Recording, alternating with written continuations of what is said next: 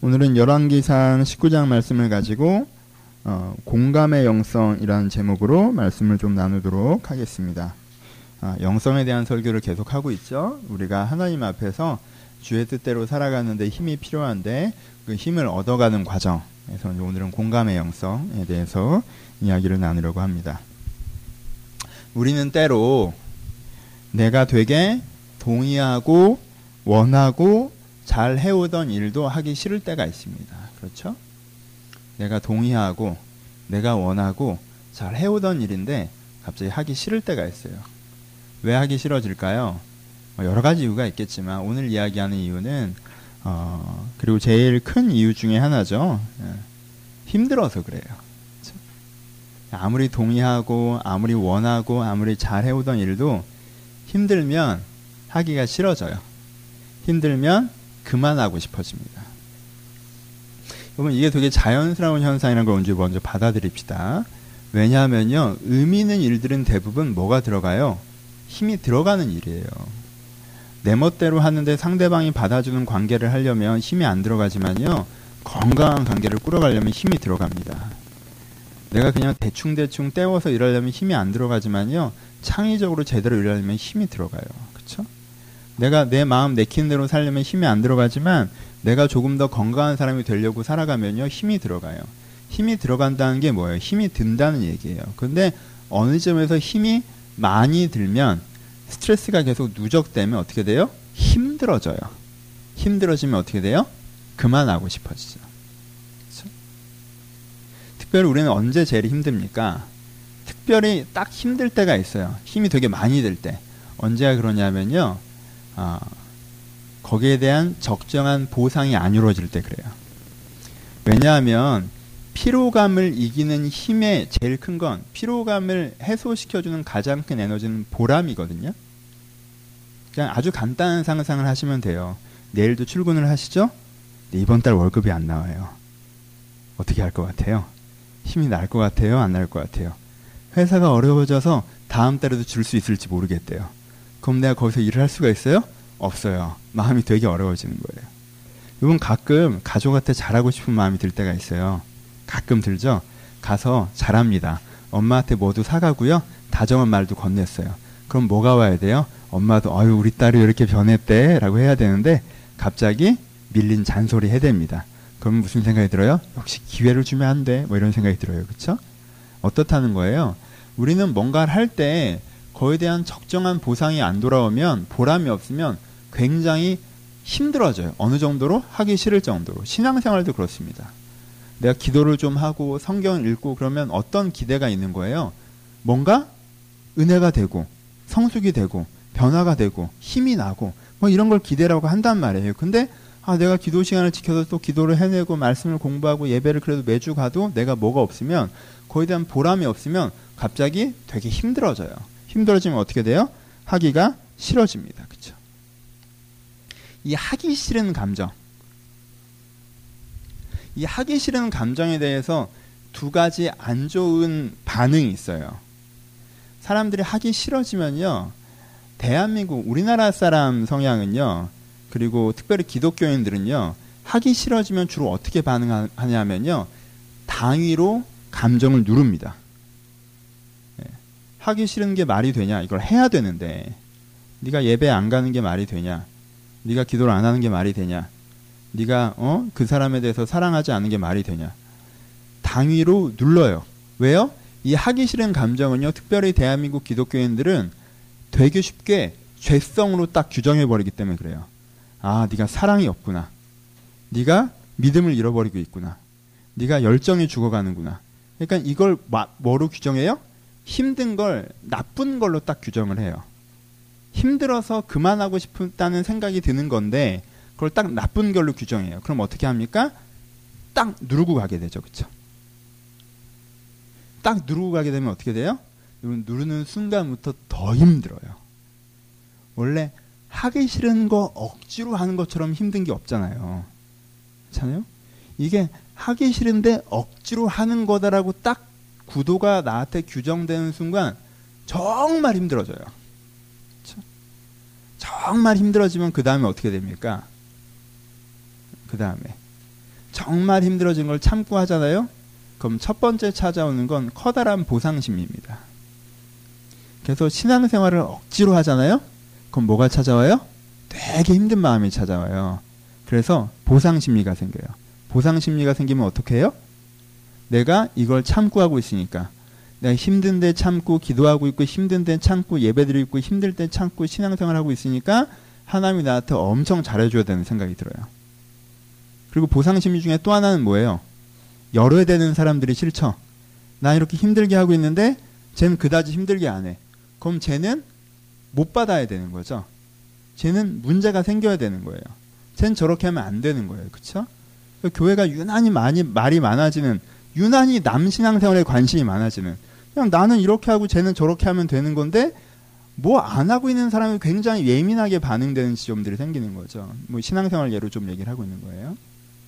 첫 번째는 첫 번째는 억압이 강해지면서 보상 심리로 넘어가요. 보상 심리로 넘어가면 그 다음부터는요 단순화의 작업이 옵니다. 단순한 건 뭐예요? 하기 싫은 걸 억지로 하는 사람은요 무조건 최소한을 고민합니다. 그렇죠? 최소한 해야 되는 게 뭐야? 내가 회사를 억지로 가면요 최소한을 찾아요. 내가 여기 잘리지 않고 할 수 있는 최소한이 뭐야? 내가 억지로 관계를 하면요 이 관계를 유지할 수 있는 최소한이 뭐야? 억지로 신앙생활을 하면요 내가 이 신앙을 유지할 수 있는 최소한이 뭐야? 내가 그래도 함께 정죄받지 않고 유지될 수 있는 최소한 선이 뭐야?라고 찾게 되는 거예요, 그렇죠? 그 최소한을 찾습니다. 그리고도 또 보통 내가 어, 보상 심리에서 멈출 때도 있고 최소한 최소화해서 멈출 때도 있는데 그리고도 또 더 진행되면요 폭발해요. 더 눌리면 폭발합니다. 그래서요 이렇게 폭발해서 교회 떠나는 사람은요 아 내가 기독교란 걸 좀 다녀봤는데 별로 마음에 안 들더라고 나랑 잘 안 맞는 것 같아 이 정도가 아니에요. 교회를 하나님을 뭐뭐 뭐 예수를 종교 생활을 되게 싫어해요. 왜? 그동안 당한 게 있다는 마음이 생겨요. 그래서 굉장히 싫어져요. 그걸 상처받았다고 표현해서 몇 가지 이슈를 얘기하지만 사실 이 사람이 그렇게 다른 데 가서 그렇게 예민한 사람도 아니고 그 정도 갖고 막 이렇게까지 뭐 예, 유난 떠는 사람도 아닌데 유난히 여기에서만 누가 나한테 뭐라고 했다 그게 그 일이 생겼다 그래서 그런 거다라고 막 말을 하는데 회사에서 더 심한 것도 많이 겪으면서도 그땐 괜찮았거든요. 여기서는 굉장히 심하게 얘기해요. 왜요? 쌓인 게 뭐가 많은 거예요. 폭발합니다. 되게. 요게 그러면 왜 이런 일이 우리나라 교회에서 많이 생기느냐? 그리고 여러분들의 우리나라 교회에서 이런 일들이 많이 생기느냐? 우리나라 사람들이 좀 착해서 그래요.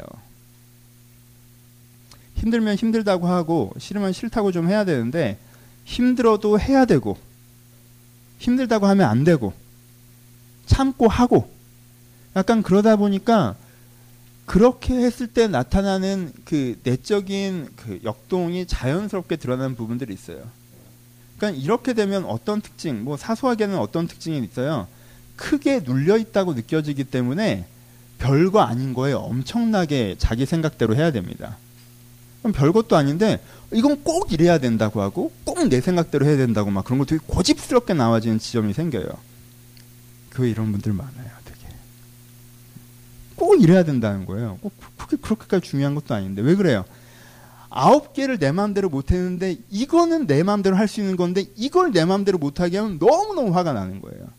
그러니까 꼭 이거는 내 생각대로 해야 되는 지점들이 생기는 거예요. 이렇게 묘한 지점이 생겨요. 왜? 착해서 그래요. 이게 힘든 걸 힘든 걸 나쁘다고 규정할 때 생기는 문제예요. 여기까지 얘기는 참고 삼아 들으시면 돼요. 왜? 여긴 그런 분들이 별로 없어요. 여러분들은 여기서부터 들으셔야 돼요. 힘듦에 대해서 잘못된 두 번째 반응은 대한민국 기독교인들은 첫 번째가 대부분인데 두 번째 반응은 힘들어서 생기는 생각을 맹신하는 거예요. 우린 좀 그쪽이에요. 그렇잖아요? 지금 오늘 읽은 엘리야는 힘들어서 죽고 싶었어요. 그렇죠? 진짜 죽고 싶다는 생각이 들어요. 근데 엘리야는 그걸 구별할 줄 알았어요.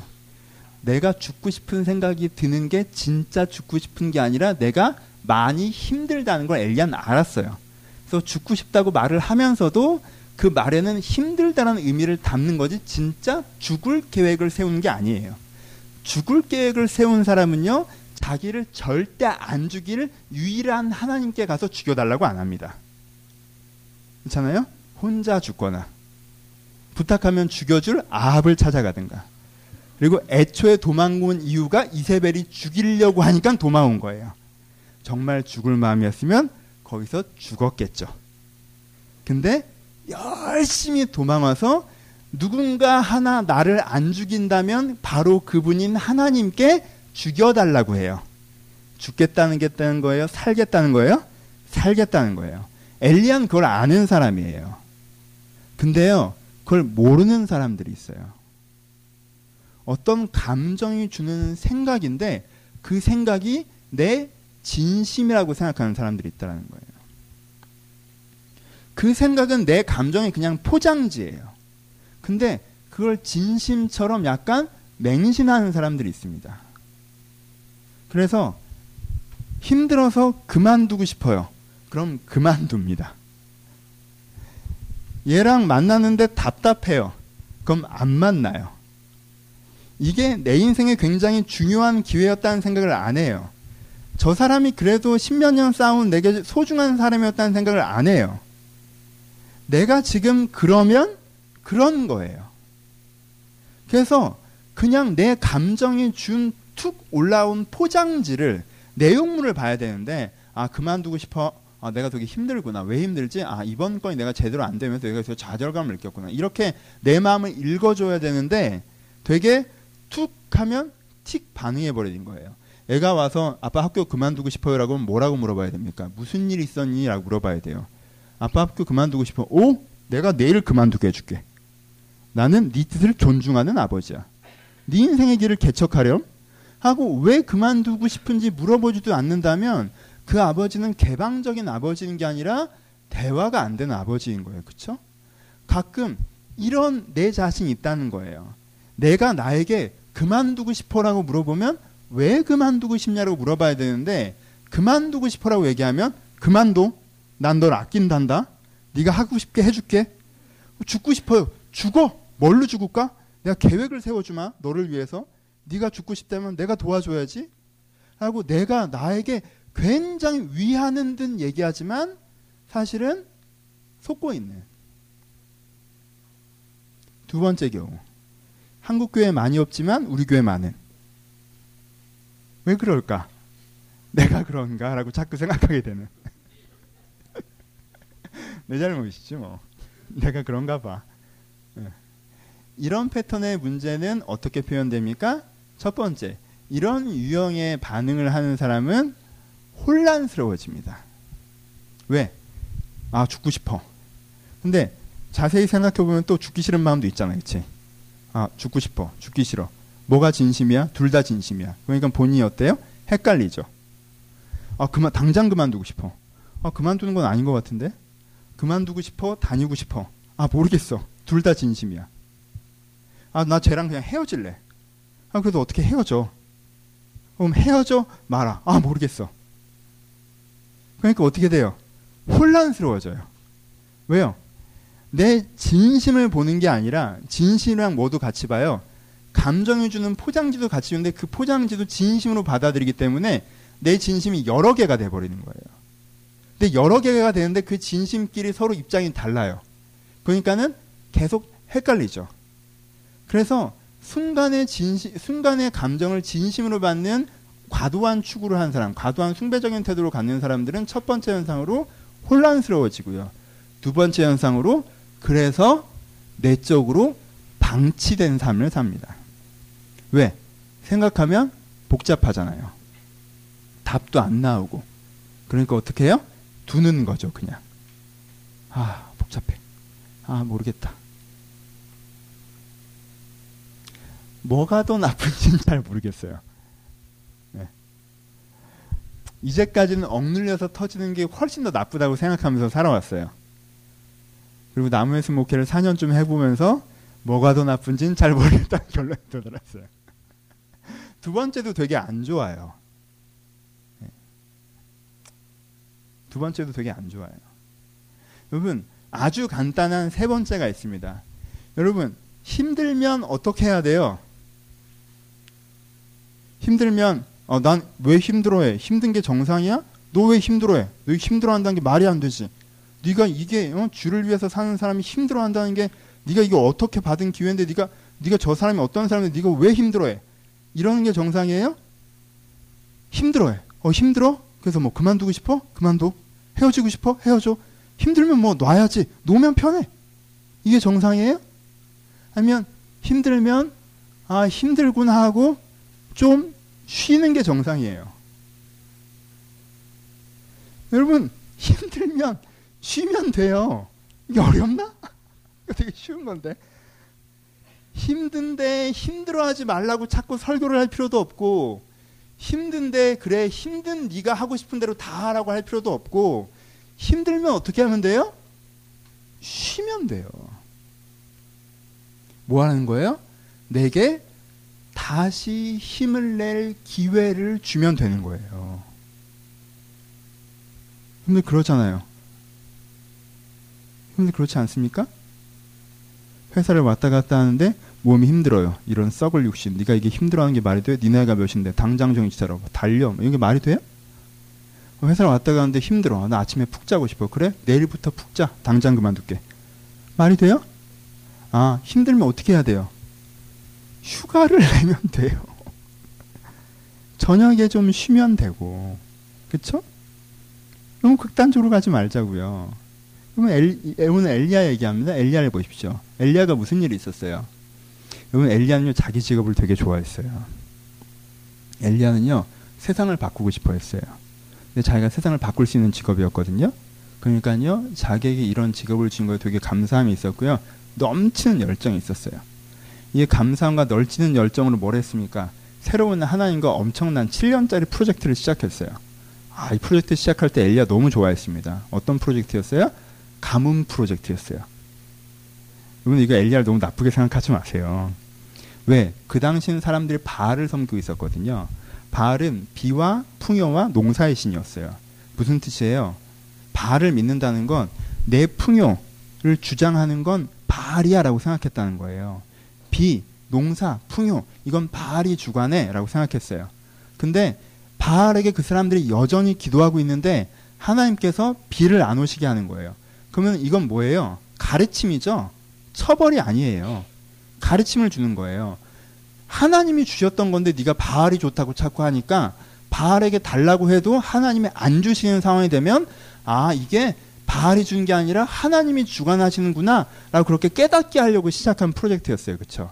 원래 7년짜리도 아니에요. 왜? 상식이 있는 사람이면 1년만 해도 알아들어야 되잖아요. 상식 있는 사람이면 1년 정도 한 다음에 아 내가 바알에게 아무리 기도해도 이 비가 오지 않고 엘리야가 선언하길 하나님이 비를 멈췄다고 한 걸 보니까 이게 하나님이 주관하는구나라고 이해하고 하나님 저희가 오해하고 있었네라고 나오면 됐던 일이에요. 근데 이 사람들은 그런 식으로 생각 안 해요. 어떻게 생각해요? 7년 내내 엘리야가 우리를 고생시킨다 이렇게 생각해요. 되게 논리가 잘 연결이 안 되는 사람들이에요. 깊게 생각을 안 하는 거예요. 바알이 비를 주장해. 그럼 비가 안 오는 건 바알한테 책임을 물어야 되잖아. 그치? 근데 바알이 비를 주장하는데 하나님이 비를 못 오시게 했고 그것은 엘리야가 그렇게 얘기했기 때문에 엘리야 때문이야라고 얘기하는 거야. 뭐래? 약간 이런 건데 하여튼 이 사람들은 논리적으로 연결이 안 되는데 그렇게 생각을 해버렸어요. 7년 동안. 그래서 엘리야를 잡으러 다닙니다. 그 엘리야가 어디 숨어 있습니까? 첫 번째는 숲속에 숨어 있죠. 그래서 까마귀가 갖다 준 걸 먹고 삽니다. 그렇죠?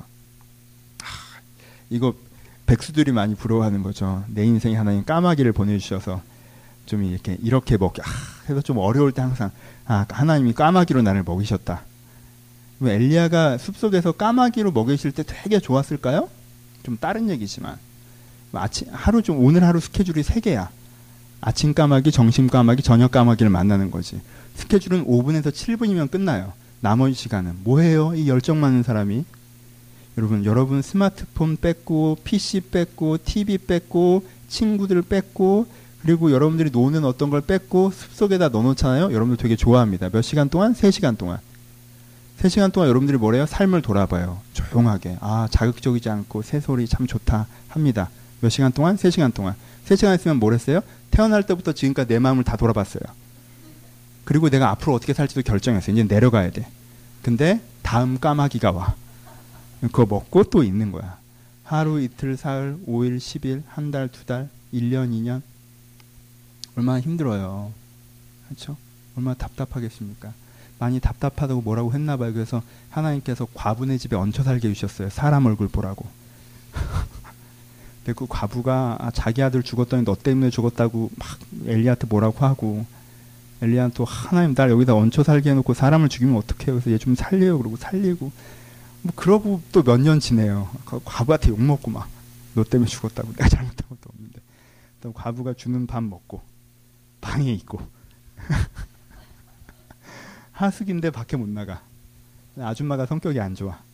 자꾸 안 좋은 일 생기면 내 탓해. 네. 그래도 내 탓하면 내가 또 해결해 줘야 돼. 왜? 난 여기 있어야 되니까. 그렇게 해서 7년이 지나요. 7년이 지난 다음에 뭐 합니까? 하나님이 엘리야를 부르시죠. 바, 그 아합 앞에 서라고 하세요. 아합 앞에 서서 뭐라고 선언합니까? 바알 선지자를 300명이고 500명이면 다 나와라. 너희가 바알에게 기도해보고 내가 하나님께 기도해보자. 누가 응답하나? 누가 살아있는 신인가? 누가 비를 내리나? 그래서 어떻게 됩니까? 바알에게 비, 응답이 있습니까? 없습니다. 하나님께서 불로 엘리야의 번제단에 임재하십니다. 그리고 어떻게 하세요? 조각만한 구름이 나타나는 큰 구름이 되어서 이스라엘에 비가 내리기 시작합니다. 이번 7년 프로젝트의 성공이에요. 와, 7년 동안 자기가 고생 고생 고생 참고 참고 참았던 그 프로젝트가 성공하는 순간이에요. 됐어요 이제. 딱 됐어요 이제. 근데 이 프로젝트의 성공, 이게 목적은 뭐였어요? 이스라엘의 변화였죠.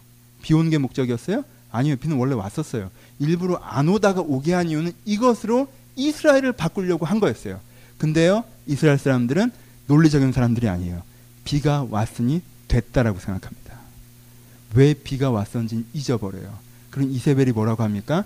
엘리야를 죽이겠다고 합니다. 그때 엘리야가 형편을 보고 일어나 형편이 뭐예요? 아니 형편이 어떻게 돌아가는 거야 이게? 난 사람들이 나한테 와 회개합니다. 엘리야가 비를 내린 다음에 딱 예루살렘에 가면 사람들이 다 자기한테 나 자리사람 아니죠. 거기서 다 북이스라엘에서 자기한테 나와서 회개하고 자기가 말씀을 선언하고 응, 바알의 우상을 꺾고 막 이제는 다시 예, 예배로 번제로 응, 지성소로 들어가면 이런 거 하려고 했는데 딱 갔더니 나한테 관심이 없어. 왜 비는 벌써 왔으니까. 그리고 나한테 관심 있는 사람이 한 명 있는데 이세벨이야. 나 죽이겠다고. 그러면 내가 열심히 뭔가를 위해서 힘들지만 안 힘들지 않았어요. 과부의 집에 얹혀 사는 것도 힘들었고 숲에서 갇혀 있는 것도 힘들었고 그 바알의 제사장들과 싸우는 것도 힘들었고 내가 힘들게 힘들게 내가 보람을 추구하며 해왔는데 어느 지점에서 그게 됐어요. 심지어 안 됐으면 아 그게 됐으면 됐을 텐데 이런 생각이라도 하지 됐는데 안 된 거야. 그러니까 엘리야 마음이 어때요? 엘리야가 지금 로뎀담으로 도망가서 뭐라고 그래요? 두 마디를 하죠. 하나님 뭐예요? 내 열조보다 낫지 못합니다. 무슨 뜻이에요? 하나님 내 인생 별거 없네요. 그렇죠. 난 내가 특별한 사람인 줄 알았는데 아 말을 하죠. 난 내가 세상을 바꾸는 줄 알았지. 난 내가 나라를 바꾸는 줄 알았지. 난 하나님의 역사를 만들어가는 사람인 줄 알았네. 난 열조보다 낫네. 난 그냥 통, 평범하고 또 평범한 사람이네 나는. 내 인생도 별거 없고 내 사역도 별거 없고 내가 했던 일도 별거 아니네. 그러니까 그만할게요, 나. 죽이세요. 진짜 죽이라는 게 그만하겠다는. 내 인생을 쭉 보니까 별거 아니고요. 내가 했던 일도 다 별거 아니고요. 난 뭐라도 된 줄 알았는데 난 아무것도 아니고요. 그냥 평범한 사람이에요. 근데요, 이렇게 더 할 생각이 없어요, 나는. 아, 그래, 난 평범하구나. 평범하게 사, 사, 이거 없어요, 난. 그냥 그냥 여기까지 할래요. 난, 난 그만할게요. 그냥. 그게 엘리야가 하나님께 고백하는 거예요. 여러분 이 엘리야의 고백이 아름답습니까? 아름답지 않습니까? 이 고백은 아름다운 고백이에요, 여러분. 한국의 전통적인 사고방식 때문에 이때 엘리야가 시험에 들었다고 얘기하셨던 분위기도 있었어요. 80년대에는. 성경에 뭔가를 평가할 때는요. 여러분들이 보기에 좋아 보이면 좋다, 나빠 보이면 나쁘다고 평가하지 말고요. 성경이 그걸 어떻게 평가하고 계신지 봐야 돼요. 이 대화에 대해서 하나님이 엘리야를 책망하십니까? 엘리야에 대해서 부정적으로 얘기하십니까? 엘리야 그때 시험에 들었다고 얘기하시는 구절이 있습니까? 아니요, 이 성경 구절은요 엘리야를 긍정적으로 평가하고 있습니다. 읽어보십시오. 긍정적으로 평가하고 있어요. 그 고백이 아름다운 고백이에요. 왜요? 그거는 먼저 첫 번째 자기 감정을 솔직하게 직면하는 고백이기 때문에 그래요. 엘리야는 아 내가 그래서 선지자인데 여기서 가워줄게 뭐 그만둔다 이런 말은 안 해야지. 우리는 하나님한테 이런 짓 되게 많이 합니다. 이제 하기 싫어 신앙생활도 하기 싫고 그냥 다 귀찮아. 하나님께 가서 뭐라고 해요?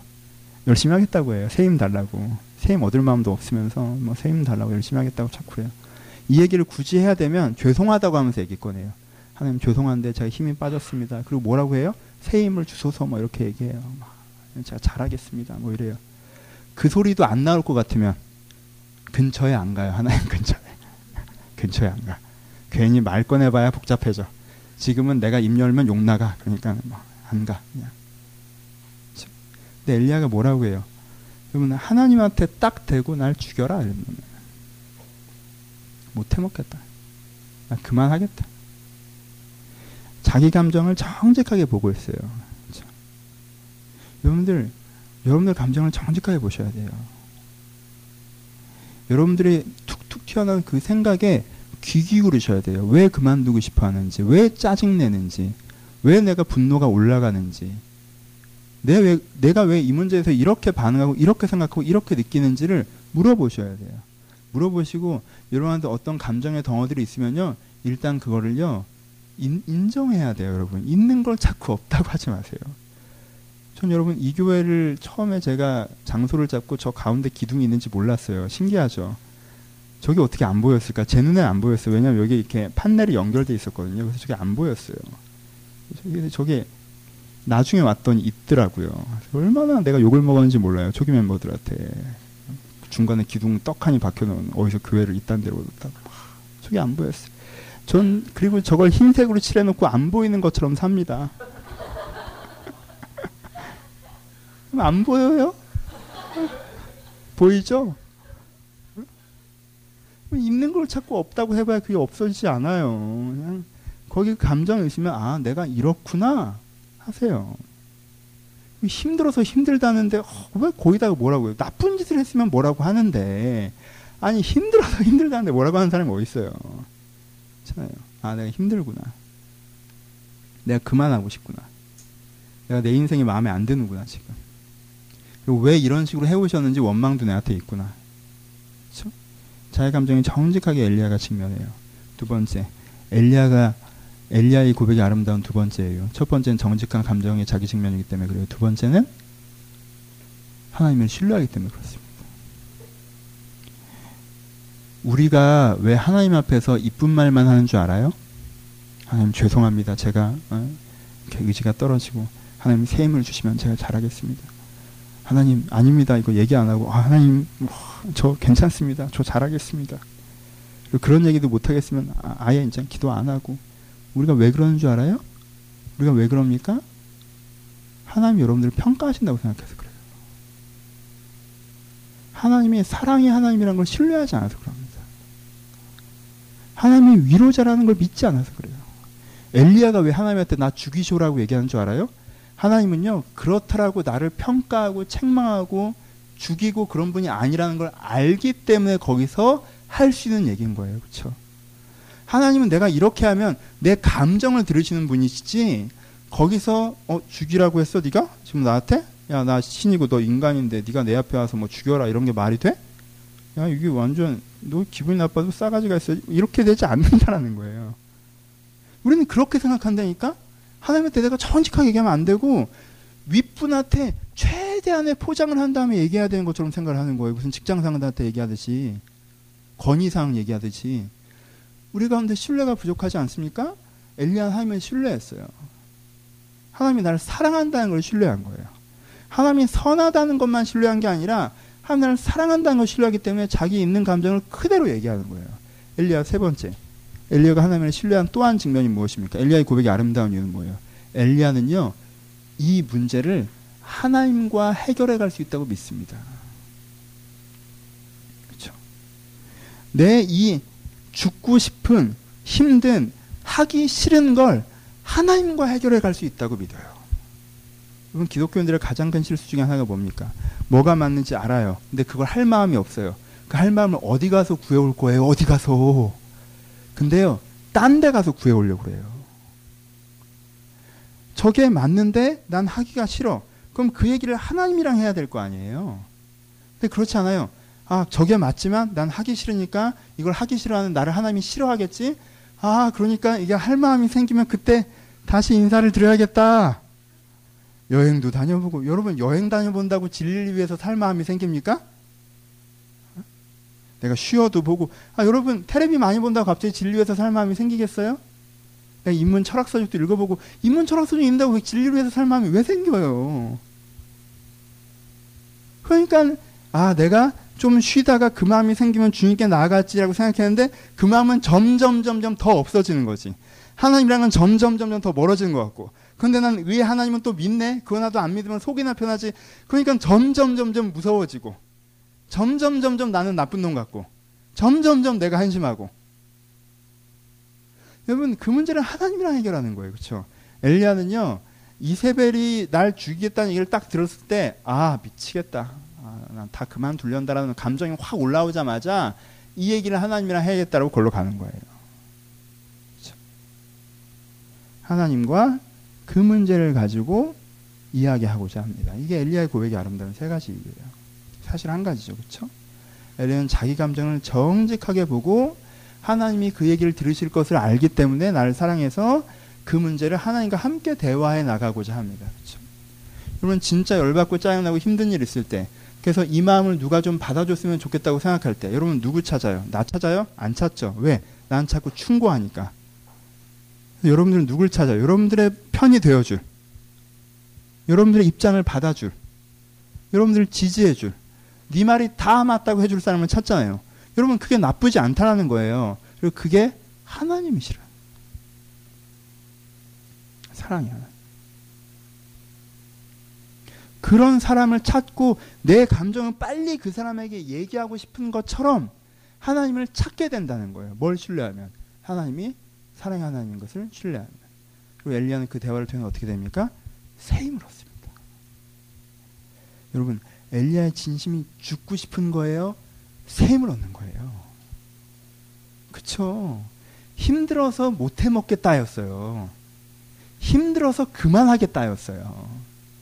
그만하겠다, 못해 먹겠다가 아니라 그 앞에 더 메인 문장이 있는 거예요. 힘들어서 못해 먹겠고, 힘들어서 그만하고 싶고 힘이 없어서 할 수가 없다라고 얘기한 거예요. 근데 그 엘리야에게 하나님이 새 힘을 주십니다. 어떻게? 갑자기 막 기도했더니 뭐가 이렇게 이렇게 올라왔어요? 하나님께서 첫 번째 어떻게 새힘 주십니까? 하나님께 엘리야를 어떻게 하세요? 맨 처음에 어루만지십니다. 이 표현이 느껴져요? 어루만진다? 누가 하, 자기 힘든 얘기를 할 때 그 사람이 이렇게 안아줘서 토닥토닥하고 머리를 쓰다듬어주고 이렇게 만져주는 것, 어루만지는 것. 아버지가 아이를 안아주는 것처럼 부모가 자식을 끌어안는 것처럼 가장 사랑하는 남편이 아내를 안고 가장 사랑하는 아내가 남편을 안는 것처럼 이렇게 안아주는 것. 그 안아줌 속에서 그럼 그 사람은 뭘 느낍니까? 용납받고 있음을 느끼죠. 내가 힘들 걸 이 존재가 가장 잘 알아요. 용납받고 있는 걸 느껴요. 그리고 뭐예요? 지지받고 있는 걸 느끼죠. 나를 용납하고 나를 지지하고. 하나님께서 엘리야를 어루만지십니다. 그게 엘리야가 새 힘이 나는 첫 번째 장면이에요. 내가 죽여달라고 했을 때 하나님은 야 일이 그렇게 됐던 게 아니잖아. 하, 이게 내 문제야. 내 화법은 이래. 여러분들이 못 해 먹겠다고 하면요, 저는 뭐라고 얘기해요? 야, 다시 생각을 해봐. 일이 어떻게 진행됐던 건지 저는 항상 이런 식으로 얘기해요. 제 문제죠. 하지만 제 장점이기도 해요. 뭐, 그러니까 너무 힘들 땐 나를 찾지 마. 여러분들끼리 서로 격려하고, 편에 들어주고, 분노해주고, 끌어안고 우세요. 그 다음에 힘이 나서 뭘 어떻게 해야 될지 모르겠을 때, 절 찾아오세요. 우리 분업을 합시다. 당분간은. 내가 사랑이 많은 사람이 될 테니까 근데 여러분 그건 알죠. 그게 내 사랑이에요. 여러분들 잘 됐으면 좋겠네. 그건 좀 알아줬으면 좋겠어. 하지만 표현이 약간 서로 오해가 있으니까 충고를 듣고 싶지 않을 땐 절잡지 마세요. 네, 하나님은 어떠세요? 엘리야한테 그렇게 하세요? 아니에요. 하나님 내 인생 마음에 안 들어요. 그만하려고 얘기했더니 안, 어떻게 하세요? 안으세요. 어루만지신단 말이에요. 이게 내가 갈 길이 먼 거예요. 우리가 갈 길이 먼. 안으세요. 그를 정서적으로 품어주시고 격려하시고 지지하십니다. 그 다음에 어떻게 하십니까? 그에게 물과 떡과 잠을 주십니다. 그렇죠? 여러분 엘리야가 배가 고파서 힘들었던 게 아니죠. 그러니까는 야 하나님이 엘리야가 힘들다고 찾아왔더니 밥 사줬다? 정심이란 저녁? 그리고 엘리야가 두 끼 먹더니 새 힘이 나서 40일을 뛰어갔네. 야, 하나님 완전 싸게 하시지. 두 끼 먹이고 40을 뛰게 했어. 이게 아니죠, 그렇죠? 엘리야가 배가 고파서 여기 온 게 아니잖아요. 성경에서 물은 뭘 상징합니까? 성경에서 떡은 뭘 상징합니까? 그러면 실제 물과 떡이지만 거기엔 뭐가 담겨? 의미가 담기죠. 그럼 비슷한 사건이 신약에 나오는데요. 베드로가 예수님 부활하신 다음에 난 고기나 잡으러 가야겠다고 가버렸어요. 그렇죠? 예수님께서 그 고기 잡고 있는 바닷가 해변에 서셔서 뭐 하십니까? 떡을 구우시죠. 그때 그 떡을 구우시는 그 떡이 진짜 제대로 배고파서 떡이에요? 아니죠. 그 떡에 담기는 의미가 있는 거죠. 그렇죠? 성경은 자주 물을 뭘 의미합니까? 물은 생수. 내 마음에 메마른 내 마음에 생수 한 모금. 뭐예요? 그건 물은 생명을 상징합니다. 무슨 뜻이에요? 내 안에 그것을 하고자 하는 의지, 열정, 생명력이 다 사라졌었는데 물을 다시 한번 주신다는 건 내가 거기에 대한 다시 한번 내 의지와 열정과 생명력, 영원히 깨어남이 그에게 생겨난다는 거예요. 그렇죠? 떡은 뭘 상징합니까? 떡은 능력을 상징합니다. 성막에 들어가서 진설병이 진열되어 있습니다. 그걸 먹고 새 힘을 내는 거예요. 만나와 매출하기를 하는 거예요. 그걸 열정을 써서 해갈 수 있는 능력이 부족하죠. 하지만 그 능력을 공급하시는 걸 얘기해요. 그걸 할 수 있는 힘을 공급하시는 걸 얘기한 게 떡이에요. 잠은 뭘 상징합니까? 하나님께서 그의 사랑하시는 자들에게 잠을 주신다고 성경은 자주 얘기합니다. 잠은요, 평안함입니다. 어떤 이해됨에서 오는 평안함이 잠이에요. 하나님이 내 인생을 주관하고 계시고 내 인생을 통치하고 계시며 이 일이 그렇게 막대 먹은 상황이 아니고 이상한 상황이 아니고 진짜 자다가도 벌떡벌떡 일어나는 왜 일이 이 지경이 된 거야? 그럼 난 앞으로 어떻게 해야 돼? 과거가 이해가 안 되고 미래가 미래를 상상할 수도 없잖아. 라는 그런 잠안 오는 상황이 아니라 아, 내가 왜 이렇게 오셨는지 이해되고 어떻게 가실지 기대되는 그 안정감에서 오는 평안. 그것을 잠으로 많이 얘기해요. 하나님께서 이에게 뭘 주시는 거예요? 이 엘리야에게 이 엘리야에게 그 내면에 죽었던 심령의 열정을 다시 한번 심령의 영혼을 다시 한번 깨우시고 살리시고 그에게 다시 한번 죽었던 힘들을 다시 한번 공급하시고 그에게 이해되지 않고 답답했던 가정에 다시 한번 그림을 그려주시면서 그런데 다시 한번 내 안에 있는 방향성과 그 방향성을 달걸 수 있는 힘과 그 전체가 이해된 이해된 지도들을 엘리야가 다시 가지면서 이제는 40일을 뛰어갈 수 있는 사람으로 변화되는 거예요. 하나님은 그렇게 엘리야에게 다시 한번 어떻게 하세요? 새 힘을 주십니다. 여러분들 그것들을 두 번 반복하시죠? 반복한다는 건 어떤 의미예요? 첫 번째 한 번만 한다면 원모 한 번 더 기회를 주는 것 같은 느낌이지만요. 먹이신 다음에 다시 재우고 다시 먹이시면요. 하나님께 이것을 언제까지 하신다는 거예요? 이가 새 힘을 얻을 때까지 하신다는 거예요. 식권 하나 주고 시간 될 때 못 먹으면 끝이다라고 얘기하시는 게 아니라 얻을 때까지 하신다는 거예요. 이게 엘리야가 경험한 세임 주신 하나님입니다. 그렇죠? 결론부로 갑시다. 공감의 영성에 대한 얘기를 하고 있어요. 공감의 영성이 무엇인지 벌써 이해되지 않으십니까? 우리는 피곤해요. 그렇죠? 여러분 일이 잘 안 되면 피곤한다고 했죠. 근데요. 우리는 일이 잘 안 되는 세대를 살아요. 저는요. 윗세대들이 니네 참 좋은 때 태어났다고 얘기하는 게 싫어요. 왜요? 우린 좋은 때 태어나지 않았거든요. 여러분 어떤 때가 좋은 때예요? 경제가 8%씩 성장할 때가 좋은 때예요. 그래서 맘만 먹으면 일할 자리가 있을 때가 좋은 때예요. 내가 사과 장사를 시작하더라도 상점을 낼 수 있고 청가물상이 될 수 있는 때가 좋은 때예요. 내가 미친 듯이 일하고 나와도 일할 데가 없고 그렇게 일을 해도 인정받지 못하고 그렇게 인정받지 못하면서 참아도 내 노후가 보장되지 않는 때가 안 좋은 때예요. 물론 다른 건 우리가 더 좋을 수 있을지 몰라요. 여러분 어떤 걸 선택할래요? 우리는 이 고민을 스타벅스에 가서 할 수 있어요. 이 고민을 해외여행 가서 할 수 있습니다. 얼마나 좋은 때예요. 하지만 그 고민을 안 할 때가 더 좋은 때가 아닌가요? 그렇잖아요. 우리 세대는 이렇게까지 오랫동안 사회적 자에 대해서 고민하지 않아요. 취업에서 고민하지 않았단 말이에요. 여러분들 사회적 정체성을 찾는 게 오래 걸리는 시대에 사세요. 그러니까요, 우리는 피곤해요. 또 하나, 건강한 관계성을 만들고 연애를 하고 가정을 꾸리기가 쉽지가 않아. 왜? 요즘 사람들은 참 상처가 많아요. 윗세대들도 이건 마찬가지지만 여전히 여러분들 세대도 상처가 참 많습니다. 나도 많고 쟤도 많아. 제일 어려운 것 중에 하나가 뭐예요? 상처 많은 애들끼리 좋은 관계를 형성하는 거야. 이게 되게 어려워 생각보다. 시간도 많이 걸리고. 그렇죠? 그러니까 중간중간 되게 피곤해지는 지점, 이 관계를 놓고 싶은 지점들이 생긴다라는 거예요. 그렇죠? 사회적 자, 관계적 자. 여러분 내면적으로는 쉽습니까? 여러분 영성에 가장 안 좋은 사회는 어떤 사회인지 아세요? 영성에 가장 안 좋은 사회? 가난한 사회? 정치적으로 퇴보한 사회? 아니요. 영성에 가장 안 좋은 사회는요. 바쁜 사회예요. 바쁜 게 영성에 가장 안 좋습니다. 여러분 죄송한 표현이지만 그분들이 어렵다는 걸 100번 인정하고 우리가 훨씬 더 고생스러우시고 위대한 일을 감당해 주시는 걸 100번 인정하고 하지만 선교지에 가서 사역을 하다 보면 저보다 기도할 시간은 훨씬 더 많이 낼 수 있습니다. 성경 볼 시간은 훨씬 더 많이 낼 수 있어요. 왜요? 저는 스케줄이 11시, 12시에 끝나요. 그렇죠? 저는 보통 아침 10시부터 스케줄을 시작합니다.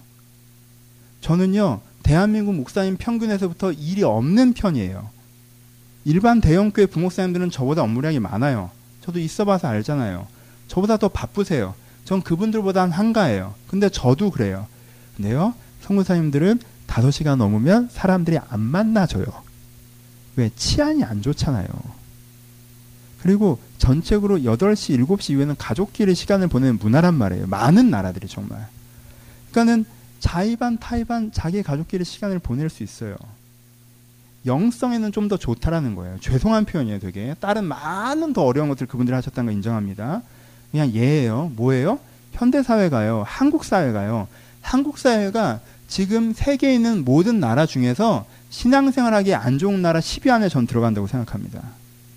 사회적 뭐 북한 이런 거 빼고 문화적으로 신앙생활을 하기에 좋은 나라 안 좋은 나라를 빠진다면. 그러니까 우리는요 사실은 영적으로 열매 맺기에도 피로감을 느낄 일이 많고요. 관계적으로 열매 맺게도 피로감을 느낄 일이 많고요. 사회적으로 열매 맺게도 피로감을 느끼는 일이 되게 많아요. 그렇죠? 그러니까 우리는 자주 피곤해요. 여러분들이 문제적인 사람이라 피곤한 게 아니에요. 그렇죠? 그러니까 여러분들의 피로감을 평가하지 마세요. 난 유난히 게으르다고 생각하시는 분들이 있을지 모르겠어요. 여러분 테레비를 놓고 이게 안 놓는 사람은요. 이게 게을러서 그런 게 아니에요. TV를 좋아해서 그런 게 아니에요. 너무 일이 내 인생이 잘 안 풀려서 내 마음대로 할 수 있는 게 채널밖에 없어요. 그런 거예요. 아저씨들이 집에 가서 그걸 자꾸 안 놓는 이유가 있는 거야. 회사 가도 내 마음대로 안 되고 와이프도 내 마음대로 안 되고 자식도 내 마음대로 안 되고 내 마음대로 할 수 있는 게 이거 하나야. 그러니까 하나를 늙지거니 안 보고 계속 돌리는 거예요. 하나 안 본다? 계속 돌린다? 왜? 지배력을 경험하는 거예요, 그냥. 되게 여러분 혹시 집에서 아버지가 그렇게 계시면 우세요. 어, 시끄럽다고 하지 말고 볼륨 줄이라고 하지 말고 그럼 그 볼륨을 줄일 때 또 하나의 자기 지배력이 상실되는 그만 슬픔이 있어요. 좀 참아줘요. 괜찮아요. 괜찮아요? 우리 힘들어요. 평가하지 마세요. 과신하지도 마시고 맹신하지도 마시고 어떻게 하셔야 돼요? 여러분 힘든 걸 직면하세요. 여러분들 의미 있고 보람 있고 가치 있고 잘해고 오던 일도요 힘들 수 있어요. 생각처럼 잘 안 되면 힘듭니다. 그렇잖아요. 생각처럼 잘 안 되면 힘들어요. 그걸 맹신하지 마시 맹신하지도 마시고요 부정하지도 마세요. 오늘 지난주 여러분들이 예배 시간에 되게 늦게 오셨어요. 그래서 제가 조금 뭐라고 했는데 요즘에 오늘 빨리 와주셔서 제가 되게 고마워요. 정말 고마워요. 정말 정말 고마워요. 지난주 여러분들이 너무 늦게 왔을 때 어떤 친구가 누구였는지 기억이 안 나는데 목사님 오늘 너무 안 와서 좀 그러시죠? 라고 해서 제가 농담으로 그랬어요. 아, 몇 달 해보고 말려고 그랬어요. 무슨 뜻이에요? 아, 힘들어서 못, 못 해먹겠다 이런 뜻이에요. 그쵸? 아, 진짜 그렇잖아요. 나는 설교 준비 열심히 해서 왔는데 서너 명 앉아있으면 아, 못 해먹겠다. 그런 감정이 왜 안 듭니까? 나도 사람인데라고 얘기할 필요도 없어요. 그런 감정이 드는 건요, 정당하고 아름다운 거예요. 어? 근데요, 거기서 내가 목사인데 성도한테 몇 달 하다 말겠다고 그랬어. 이런 어 이런 저주받은 입술. 어? 아, 이 입술에 파도새를 세우셔야 되는데 내가 또 허튼 소리를 했구나. 하나님께 나를 이렇게 정말 이 아름다운 기회를 나한테 주셨는데 내가 어떻게 그렇게 함부로 얘기했을까? 이런 생오바를 떨 필요가 없어요. 그렇지 않아요? 아니 오늘 짜증나니까 그렇게 얘기할 수도 있는 거지. 응? 그렇다고 또 그래 내 진심을 느꼈다. 그만하자. 어? 못해 먹겠다. 못해 먹겠다는 마음이 들지 않냐? 그럼 그만해야지. 이래서 갑자기 후임 목사를 알아보고 총회를 개최하고 내 노후를 준비하고 그럼 난 무슨 직업을 가질까 알아보고 그러면 더 미친 거예요. 그렇지 않아요? 그럼 되게 우스꽝스럽죠? 니들이 가끔 그래. 생 오바를 떨어요. 내가 이런 마음이 들어요. 전 너무 한심한 것 같아요. 아, 왜 그래? 사람이 그럴 수도 있지. 아, 그래서 그만두려고. 어, 왜 그래? 원래 그 잠깐 잠깐 힘든 건데. 그러지 마세요. 정직하게 자기 감정을 보고 그 다음에 뭐 해야 돼요? 하나님께 이 감정을 갖고 나아가야죠. 네, 여기서부터 여러분들의 설교에 대한 애정이 급격하게 식으시는 분들이 있어요. 왜? 힘들 때 기도해 봤는데 떡과 물은커녕 코빼기도 못 빼신 분들. 내가 힘들 때, 아, 그래, 목사님 얘기는 그러니까 힘들면 그 감정을 주님 앞에 기도하라는 건데, 목사님 제가 그거 해봤다고요. 내가 막 하나님한테 울면서 막 엄청 힘들다고 얘기했는데 한참 울다 보니까 나 혼자 울고 있던걸요? 어?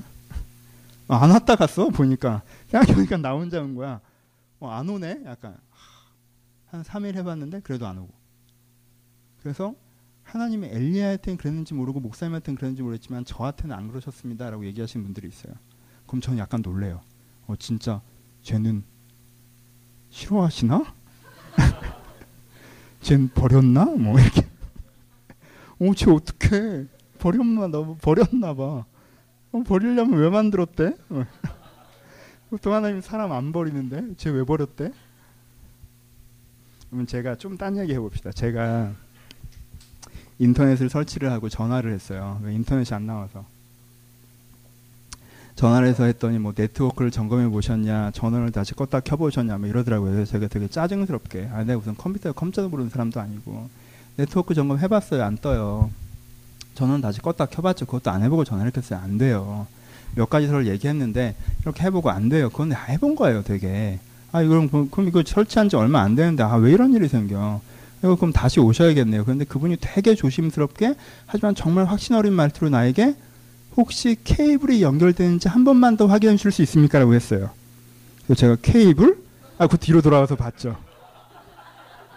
그리고 제가 발견했어요. 케이블이 빠져있다는 거. 와, 정말 민망한데, 내가 컴퓨터를 좀 아는 사람이냐? 어, 다 해봤어요. 아, 왜, 아, 해봤죠. 저는 다시 켜보라고요. 오케이, 한 번 더 해볼게요. 또 해보라고 하니까 해봅니다. 안 돼요. 그렇게 했는데, 어, 아, 너무 감사하다고 아, 제가 막 완전 내가 낼 수 있는 최대한의 예의가 하이톤으로 너무 기쁘다고 오늘도 정말 보람 있는 일을 하신 거라고 저를 도우신 거라고 막 하고 끊었어요. 네. 하나님 여러분들 말씀을 안 하세요? 이것저것 다 해봤는데 여러분들 나름대로 신앙도 아는데 이 방법 저 방법 다 해봤는데 안 되십니까? 혹시 이건 아니세요? 제가 조심스럽게 하나 얘기합니다. 여러분 하나님한테 얘기할 때 어떤 사람은요 되게 고집스러운 마음을 갖고 얘기해요. 예를 들면 엘리야가 기분이 나빠진 이유가 뭐예요? 이스라엘이 변해되지 않아서죠. 그러면 어떻게 하면 이 엘리야 기분이 좋아지겠어요? 이스라엘이 변화되면 좋아질 거 아니에요. 근데 하나님이 이스라엘 변화시킬 생각은 아니고 나한테 떡 갖고 와. 이스라엘만 변화시키면 내 기분이 싹 좋아질 텐데 가서 이스라엘 변화시키고 와서 내가 이스라엘 변화시켰으니까 기분 풀고 가라고 사람들이 널 환영할 거라고 얘기해 주면 내 기분이 싹 풀릴 텐데 그렇게 얘기를 안 하고 떡 갖고 와. 내가 신앙생활 한두 번에 떡 갖고 오는 거 빤해. 나보러 힘내라는 거잖아. 힘내면 뭐 하라는 거야? 또 일하는 거잖아. 와, 진짜 나쁜 놈이네. 이렇게 내가 힘드는데 또 나를 어르고 달래고 구슬어서 물 먹이고 재우고 떡 좀 먹인 다음에 또 한 40일 뛰게 만들려고 내가 글수에 당할 줄 알아? 그래서 하나님이 떡 갖고 오니까 하나님께 어루만지니까 어 치워, 치워 이거 치워 어 지금 이렇게 대충 이렇게 쓰다듬고 넘어가려고 하는 거야 지금? 이스라엘 받거나 그런 기분 다 풀려 아, 그걸 안 하면서 왜 나한테 뭐라 그래 뭐예요? 자기가 고집스럽게 해결 방안을 정하는 거죠. 내가 왜 기분이 나빠요? 하나님, 내가 지금 경제적인 문제 때문에 기분이 나쁘잖아. 그럼 입금만 시키면 돈 될 수 있는 환경만 만들어주면 내 기분이 싹 좋아질 텐데 왜 나한테 와서 자꾸 어루만지려고 그러고 어? 뭐떡 주려고 그러고 막 나한테 왜 그러냔 말이야. 나한테 관계적인 문제만 해결되면 내가 저 사람이랑만 잘 되면 이 문제만 풀리면 내 기분이 싹 해결될 건데 이것 때문에 내 기분이 나빠진 건데 왜 와서 자꾸 떡 내밀고 물 내밀고 자라고 하고 쓰다듬고 그러냔 말이야. 여러분 이렇게 고집스럽게 하면요. 이 사람은 지금 하나님이랑 정서적인 대화를 하자는 겁니까? 민원을 하자는 겁니까? 이 사람은요, 하나님과 굉장히 감정적으로 얘기하는 것 같아요. 섭섭해요. 서운해요. 나한테 관심이 없으신 것 같아요. 응답을 안 하세요. 되게 그렇게 얘기하지만 이 사람은 사실 하나님과 정서적인 대화를 할 생각이 없어요. 뭐가 있어요? 업무적인 대화를 할 생각이 있는 거예요. 나는 저거 지금 저렇게 돼야겠으니까 저거 저렇게 해! 라고 하나님께 지시하고 싶은 거예요. 그러면요, 대화가 안 돼요. 여러분 애인끼리도 그거 해보십시오. 되나? 친구끼리도 그거 해보십시오. 되나? 얘 마음과 생각과 감정은 내가 싹 무시하고 얘가 나한테 호의를 갖고 있다는 걸싹 무시하고 그냥 얘가 이렇게 움직였으면 좋겠는데 그렇게 안 움직이니까 내가 얘한테 어떻게든 무슨 말이든 엄청나게 해대서 얘를 저렇게 움직이게 만들려고 해보세요. 그게 되나? 안 돼요. 그렇게. 그렇게 안 된다고요. 내가 그런 마음으로 하나님께 이야기하면 케이블이 빠져 있는 거예요. 정서적 대화가 좀 어려워져요. 여러분들이 진짜 하나님과 정서적 대화를 원하신다면 여러분들의 감정의 문제를 감정으로 받아들이는 여러분 그렇게 대화하는 사람은요 이미 뭘 안 본 거예요. 자기 감정을 보는 게 아니에요. 자기 상황만 보는 거지. 그러니까 자기가 내가 감정의 문제를 감정의 문제를 보고 그것을 가지고 주님 앞에 이야기해 나가는 게 필요해요. 그렇죠? 여러분 오해하지 마세요. 어, 이런 경우도 있다는 거예요. 여러분들이 하나님과 뭔가 감성적인 대화를 하는데 대답이 없는 게 무조건 여러분들이 이슈적으로 얘기하기 때문이라고 얘기하는 게 아니에요. 그건 수많은 경우의 수가 있어요. 근데 내가 혹시나 하는 마음으로 케이블 얘기를 꺼내는 거예요, 지금. 여러분 중에 여러 사람은 저는 케이블에 빠져 있다고 생각합니다. 모두는 아니에요. 그러신 분이라면 내가 하나님께 민원인처럼 다가간 건 아닌가 생각하고 다시 한번 하나님께 그저 내 감정을 정확하게 표현하고 하나님의 마음을 들으려고 하는 결론 말고 이슈 말고 회의 말고 감정을 들으려고 하는 태도로 하나님 앞에 대화해 나가는 게 필요해요. 그럼 하나님께 여러분에게 어떻게 하십니까? 하나님께 여러분들 어루만지실 거예요. 하나님께 여러분들에게 물을 주실 거예요. 하나님께 여러분들에게 떡을 주실 거예요. 하나님께 여러분들을 재우실 거예요. 아, 너무 막연하나요? 아, 이건 좀 구체적인 건데 막연하다 느끼면 어떡하지? 제가 제 예를 들어볼게요. 이건 예예요, 그냥. 다 그런 게 아니고. 그러면 제가 아, 이걸 하기 어렵다고 느껴질 때가 있겠죠. 저도 이 일을 하기 어렵다고 느낄 때가 있어요. 내가 잘 못한다고 느껴질 때 그런 생각이 들어요. 여러분들이 잘 못하는 게 아니에요. 내가 잘 못한다고 느껴질 때 그런 마음이 든단 말이에요. 그런 마음이 들면요, 마음이 서걱거려요. 내 마음에 사막이 된 것처럼 서걱거린단 말이에요. 그 서걱거릴 때, 지지난주에 제가 설교했던 거, 하나님이 어릴 때 나를 어떻게 부르셨는지 다시 한번 기억나게 하세요, 갑자기. 그때 발 씻고 있는 나를 상상하게 하세요. 말이에요. 그러면 여기서부터 갑자기 뭐가, 아, 그때 그 열정이 다시 막 느껴져요.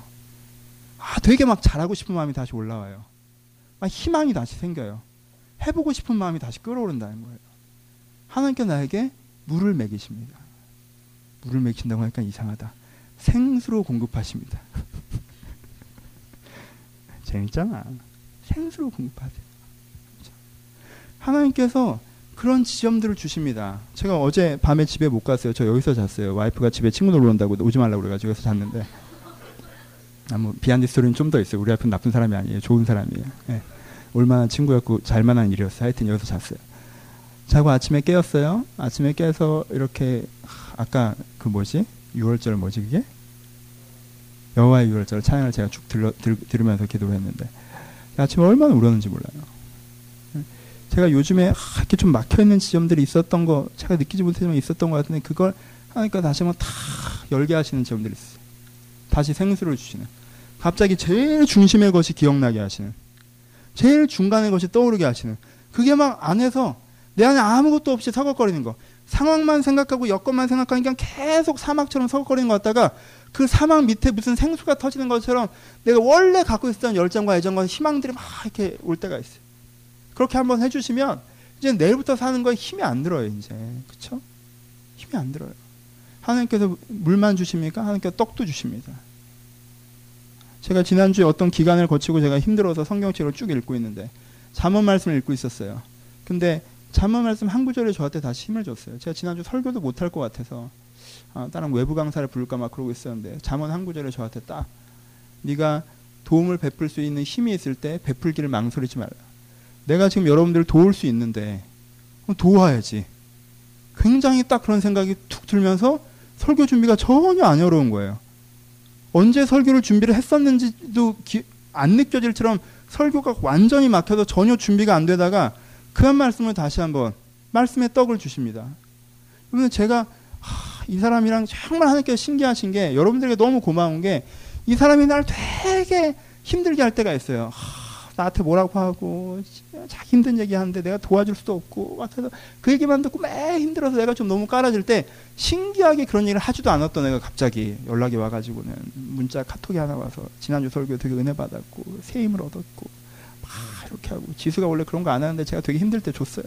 막 그냥 막 한 1년 만에 받아본 거 같네. 설교를 52번 했는데 52번 만에 받았어야 했던 게 중요한 거 받았다는 게 중요한 거지. 그래서 막 그때 되게 멍했는데 딱 그 카톡을 받고 다시 아 그래 아, 내가 정말 고맙다. 잘하자. 또 하나님께 얼마나 자애로우신지 여러분들 중에 누구도 하지 않을 때 아침에 내가 아무리 카톡을 보는데 아무도 단문을 달지 않고 여러분들 읽었다는 사실은 숫자로만 파악되는 그 시점에 예? 지금 누군가 또 페이스북 메시지로 하, 목사님 글을 읽고 되게 감동을 받았다고 하고 잘 듣고 있다고 하고 그러면 또 이제는 격려를 받아요. 뭐 관계 격려를 받아요. 그렇죠? 관계 격려를 받다. 돈의 격려도 받아요. 저는 영화랑 둘이 매달 적자냐 흑자냐 어, 여러분 회계 보고 그냥 오는 것 같죠? 저희 저희 또 살아남았어요. 흑자니 격자가 아니에요. 얼마나 감사한지 모르겠어요. 근데 우리 둘이는 또 이제 아, 영화가 표정이 안 좋을 때가 있어요. 목사님 준비하시라고 이런 말 이런 표정을 얘기할 때. 아 제가 지난주 얼마나 그런 표정으로 지나가는지 내가 아, 이번 달은 적자폭이 큰가 보다. 아, 내가 걱정하고 또 돈 액수가 아니라 이런 얘기 좀 어떨지 모르겠지만 제가 인터 그러니까 설교만 인터넷으로 듣고 페이스북으로 한 번 상담해 준 친구가 있어요. 긴 상담도 아니었어요. 정말 신앙이 좋은 친구들하고 젊은 부부예요. 이제 결혼한 지 1년 정도 된 내 설교를 꾸준히 듣고 있었어요. 좋은 직장에 다녀요. 근데 선교의 비전을 다시 한번 점검하려고 그 젊은 부부가 직장을 그만두고 저기 중동 쪽으로 2년 정도 단기 선교를 가기로 결정을 했다는 거예요. 근데 마음에 망설여진다라는 거지. 그래서 나한테 연락이 왔어요. 페이스북으로, 메시지로. 아마 그분이 예상했을 때는 주를 믿고 떠나라고 내가 얘기할 거로 기대했겠죠. 제가 말렸어요. 그 직장이 어떤 직장인데. 갔다 와서 어떻게 하려고 그러냐. 하나님의 신비하심은 제가 말리니까 자기가 왜 가는지 설명을 하다가 조금은 가는 쪽으로 마음을 더 굳히는 것 같았어요. 정확하게 모르겠는데. 아, 근데 이 친구가 가는 쪽으로 마음을, 생각을 여전히 갖고 있고 내가 그걸 가는 게 뭐가 문제인지 몇 개를 제시했는데 그 말을 듣고도 여전히 가고자 하는 어떤 중심이 되게 단단한 게 느껴졌고 그리고 직접 연락받은 적도 없어요. 걔 페이스북 뉴스피드에 가기로 결정했던 것들을 제가 받고 갔구나. 아, 대단한 친구다라고 했는데 그 친구가 가면서 120만 원 정도 헌금을 했어요. 근데 제가 큰 액수의 헌금도 되게 많이 받았고 매번 너무 감사해요. 매번 나에게 양식이에요. 근데 젊은 친구잖아요. 지금 이 친구들이 거기 가는데 전 이 돈이 몰라 얼마나 부자인지 모르겠지만 전 그런 것 같지 않았고 되게 큰 액수일 텐데 굉장히 고마웠어요. 그건 그냥 숫자가 아니라 나한테 아 되게 잘해야겠다. 정말 제대로 해야겠다라는 생각이 드는 숫자예요. 그것뿐이겠습니까? 여러분 여러분들이랑 나눈 대화 한번 여러분들의 말씀을 공부하고 조금 변화되는 태도 하나 그런 거 하나하나가 저에게 다 뭐가 돼요? 양식이 되는 거예요. 그 양식이 없으면 저는 이 길을 걸을 수가 없어요. 그렇잖아요. 그 양식을 먹으면 저는 이 길을 걸을 수가 없어요. 그 양식을 주세요. 그러면서 뭐가 되는 거예요? 이해가 되는 거예요.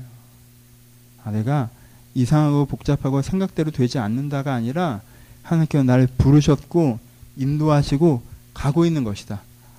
이 가문 프로젝트 하나로 이스라엘을 어떻게 해보려고 했던 엘리야의 그 조급함이 아니라 하나님께서 엘리사도 준비하고 계시고 또 다른 왕들도 준비하고 계시고 하나님의 도도한 역사의 흐름 속에 내가 한 일부를 기쁨으로 감당하고 있는 것이지 내가 이번 프로젝트 안 됐다고 그럴 일이 아니구나라고 이해되게 하시는 것들이 있단 말이에요.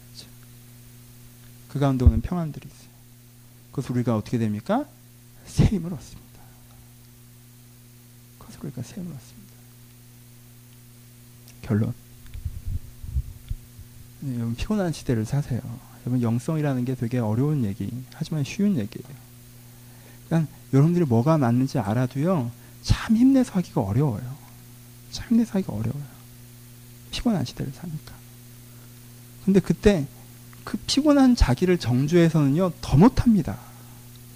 피곤한 자기를 고집스럽게 붙잡아서는요, 더 못해요. 이 피곤해진 상황이 바뀌지 않으면 아무것도 안 된다고 생각해버리면 더 못해요. 피곤한 상황이 있죠. 피곤한 마음이 있어요. 지금 피곤하죠. 그러니까 여러분, 새 힘을 내서 그 상황을 헤쳐 앞으로 걸어갑시다. 수고하고 무거운 짐진 자들아 다 내게로 오라. 내가 너를 쉬게 하리라. 힘든데 억지로 하지 마세요. 힘드시면 여러분들이 해야 되는 건 힘을 얻는 거예요. 그거 하나를 하십시오. 얼마 전에 페북에 글을 썼어요. 노트북이 충전이 떨어지면 사람들이 어떻게 합니까? 다 충전시키러 갑니다. 그 노트북 쓸데없다고 얘기하는 사람 없어요. 버리는 사람 없습니다. 근데 이상한 거 있죠?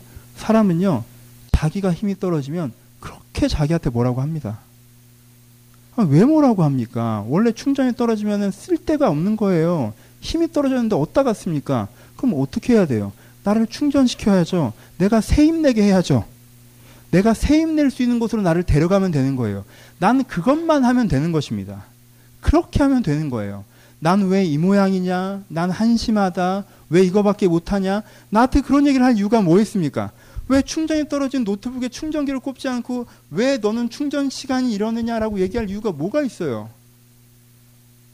그럼 그것을 가시면 됩니다. 여러분들 정지하지 마시고 아, 난 원래 이런 충전 떨어진 놈이야라고도 얘기하지 마시고 여러분들이 새 힘을 얻을 수 있는 곳으로 여러분들을 데리고 가십시오.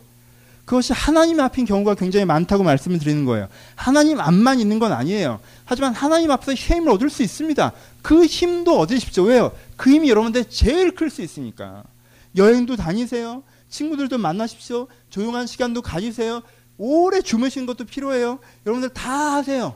여러분들에게 쉼을 주십시오. 하지만 무엇보다 주 안에서 새 힘을 얻는 그 은혜를 누리시라는 거예요.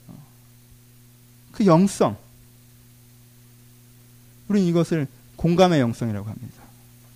하나님이 나를 어루만져 주시면 알고 하나님이 나에게 오늘도 양식을 주고 계신 것을 보고 하나님이 오늘도 나에게 새 생수의 강을 내 안에 흐르게 하신 것들을 보며 하나님께 오늘도 나를 다시 한번 잠들게 하시고 깨어나게 하시는 것들을 경험해, 경험하는 그 하나님과의 교감을 통해서 내가 새 힘을 얻어가는 과정 이것이 공감의 영성입니다.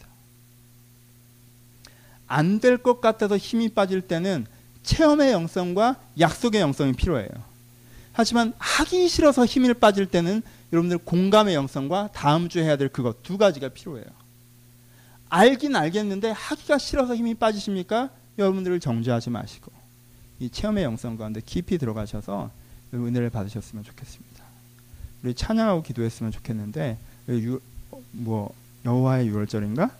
아 이거 제목을 못 외우네. 이거 한번 찬양했으면 좋겠습니다.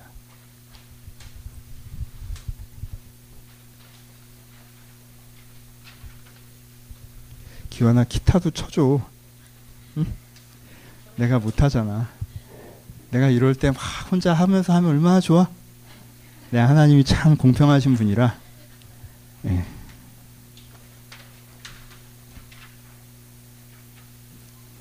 저는 이 구절에 많이 울었어요. 내 주를 향한 사랑과 그 신뢰가 아, 사그라져 갈 때. 아, 이 표현 진짜 좋지 않아요? 사그라져 갈 때. 네. 내 안에 무너졌던 모든 소망. 편하게 하면 좀 그렇잖아요. 이제 다 좋아, 다 좋아, 다 이해해. 네. 근데 제가 제 사랑하는 제자를 보내면서 난 10년을 기도했거든. 아, 그래? 아, 너무 열받아요. 그게 내가 그 얘기를 하나님한테 안 했지만 아 내가 되게 열받았구나 지금 그리고 내가 이 부분에서는 내가 내 신뢰가 되게 되게 사그라들었구나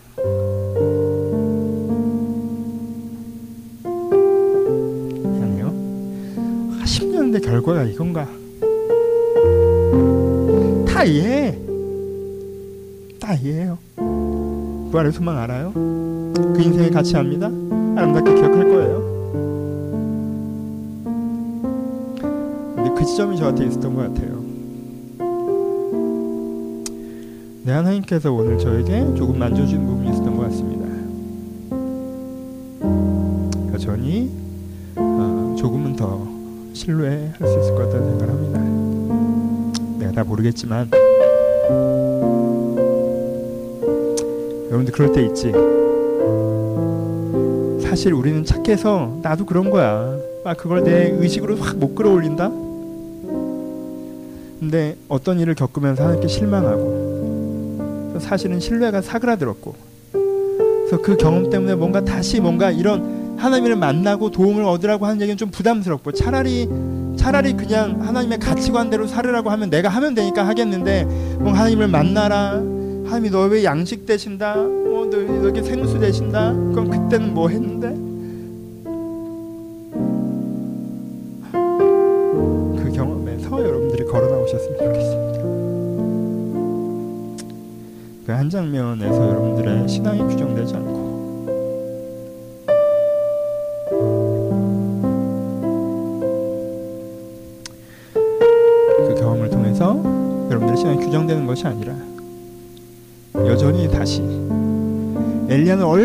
실패했겠니? 7년인데 결과가 이렇게 됐을 때 그때 하나님 믿을 거 못 되는구나 하지 않고 다시 가잖아요. 조금은 그랬으면 좋겠습니다. 그리고 하나님의 그 먹여주심과 하나님 공급하심이 여러분들에게 새 힘을 내는 기도였으면 좋겠습니다. 우리 찬양이 오래 기도했으면 좋겠습니다. 공감되시는 분들 좀 마음을 담아서 기도하는 마음으로 함께 찬양하도록 하겠습니다.